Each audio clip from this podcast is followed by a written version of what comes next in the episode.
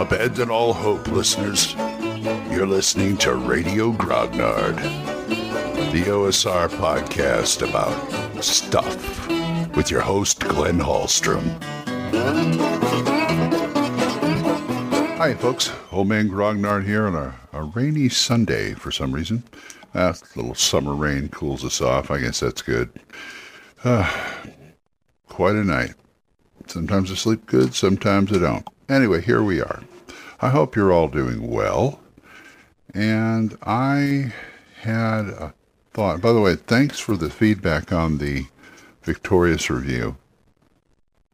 Uh, you folks have really been good about doing the feedback sometimes and correcting me. And because I didn't know about the uh, the the editing errors in the book, I didn't know who to blame. I know I didn't want to place it on the author I didn't know if it was his editor, the publisher. Turns out it's the publisher. The publisher is supposed to use the right manuscript, and maybe they used an earlier draft. I don't know. But anyway, there it is, and there you are. So, what do we talk? Oh, I wanted to talk some more about GM screens because I gave it another thought. A little background. Chuck Thorin, who does the Playing It Wrong podcast, published on his blog, They Might Be Gazebos, a list of gaming podcasts on Anchor because there was none. Now, if you have Anchor on your phone, the app, you can search on there and look for your podcasts that you want to listen to. But on its website, no such thing. Can't do it. I don't know why they haven't put a search function in there, but anyway, he managed to make a list of gaming podcasts that have been done or are being done, like mine, and I thank him for that. And one of them I found was Steve's Dice Roll Zine Ramblecast, and he talked about the issue of GM screens. And he wanted to get opinions on it, and he had some opinions from other people on there. They were very interesting, yay or nay. And I pretty much made up my my mind where I fall on this. I want a GM screen, but there are certain drawbacks, and I know this. One is I got to be able to see it because I'm 61 and I use reading glasses. And two, I found out I use it more than I think I do because I thought it was just like a barrier and it's nice information on the inside just to, you know, do my GM thing.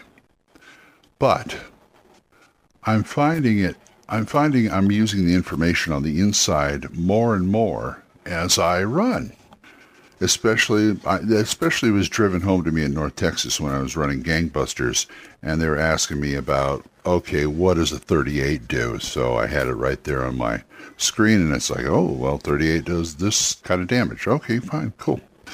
And I did that two or three times, and it's like, well, maybe I need a screen more than for just being between the players and me because the downside of having a GM screen is space is always a premium for me at the table, being a GM, because I got a lot of stuff. So that's important. And a GM screen, it it helps corral it, but at the same time, it's part part of the table I could use for something else.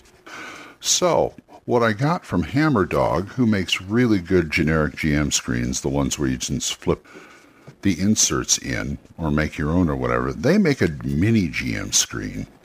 And this thing is, let's take a look. This thing is about, it's got six panels for one, which is a lot more than any other screen I've seen. It's about four and a half by six and a half each panel. And you can make your own inserts, which I have done, or you can use index cards or whatever. You can write something in there and put it on there. And I, I put some pretty pictures in the front. Makes pretty pictures, as Oddball would say. And what I do is for a certain game, I just slip them in there. And from what I see, from what I found out, because I use this at the con, I could put it to the side here with all the information. And if I have that and or a and a dice tower, actually the dice tower is even optional because if it's on the side, I can still throw throw it against the screen. You know, I can do it that way. But if I have that in the dice tower, that opens my space up a bit, or quite a bit actually. I can see the players, and I got more room for my stuff, which is nice. Now, one of the reasons for using a GM screen is to keep the players from nosing in on your notes and stuff. But I've learned to like. I usually run pretty good into pretty good players who who don't mess with my notes or anything like that. They're not they're not you know looking around the screen. I had one guy who kept looking around the screen, and I shut that down real fast. And I'm not talking about the convention. This is in my one of my regular groups. I think it was the Saturday group. Well, this he ended up getting kicked out of the group anyway. But you know, he would like peek around the corner. It's like, don't do that. Don't do that. You're not looking at my notes. Thank you. But I can also keep the notes in front of the little screen too, and it frees me more space for other stuff that I can. Because to me, it's always a matter of real estate, table real estate, especially in the round ones. As you said, especially in the round ones, you need as much space as you can get, and there's never enough. Because I got notes, I've got my tokens over here, I've got my dice, I've got sometimes my tablet if I'm playing sound effects and things like that.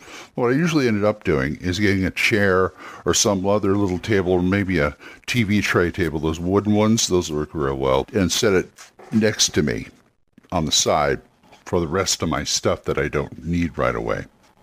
I don't know, I'm just that way. I'd like to run things with minimal stuff, but that's the way I am, you know? I just I, I just take everything that I think I'm going to need. That's why I reduce it down to a little a little pamphlet is what I do. I don't know if I talked this about this before, but whenever I prep, if I'm doing for a major game like for my group or for a con or something like that, I got these little pamphlets I use. They're little 12-page pamphlets, pamph- pamphlets that I make I go over to incompetech.com. Remember that, incompetech.com. That's where I get all the music and such for the podcast, but they also have a way of getting different kinds of graph papers. And you can print them out.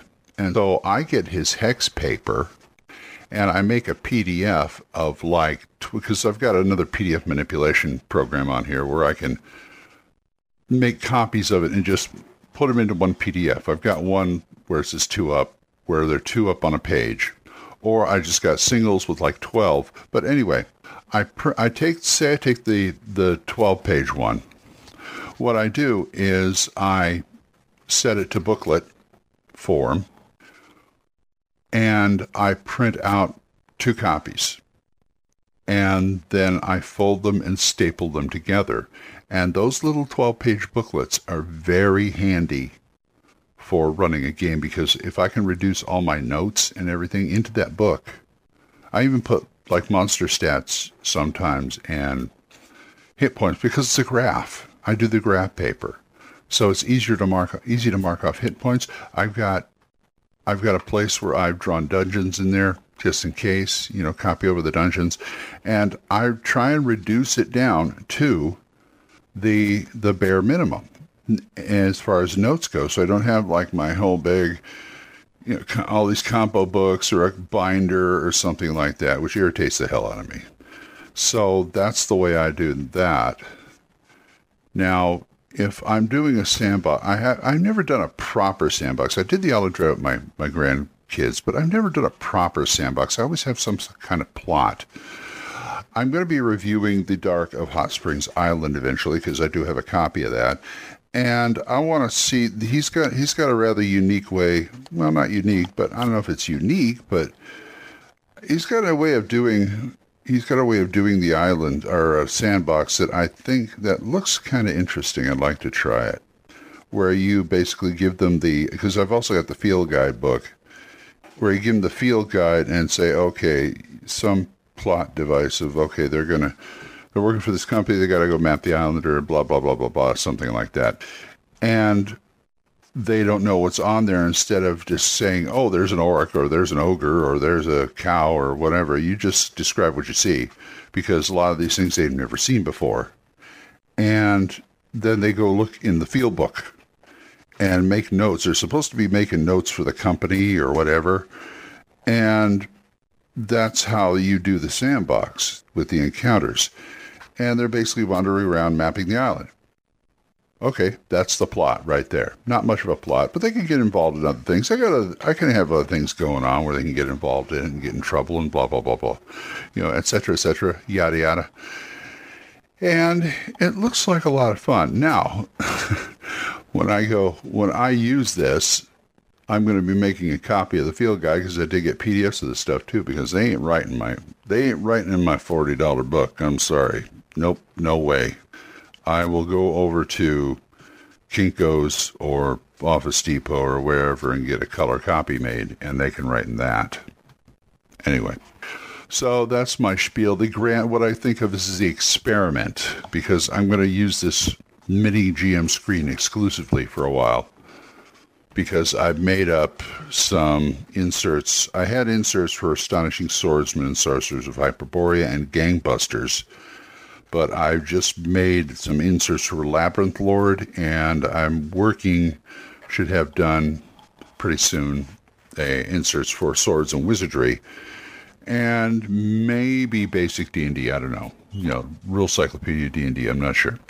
But that's what I'm working on right now, and it seems to work, be working fine. So that's what I'm going to do. I'll let you know how how it goes. And if you got any comments or questions on this, I'd like to hear from you. You can either leave a voicemail here on Anchor, or you can write me at oldmangrognard at gmail.com. So, it's the start of a day, and I hope you guys have a really good day out there. And until I see you next time, bye bye. Questions? Comments? Send them to oldmangrognard at gmail.com. We'll see you next time when Radio Grognard is on the air.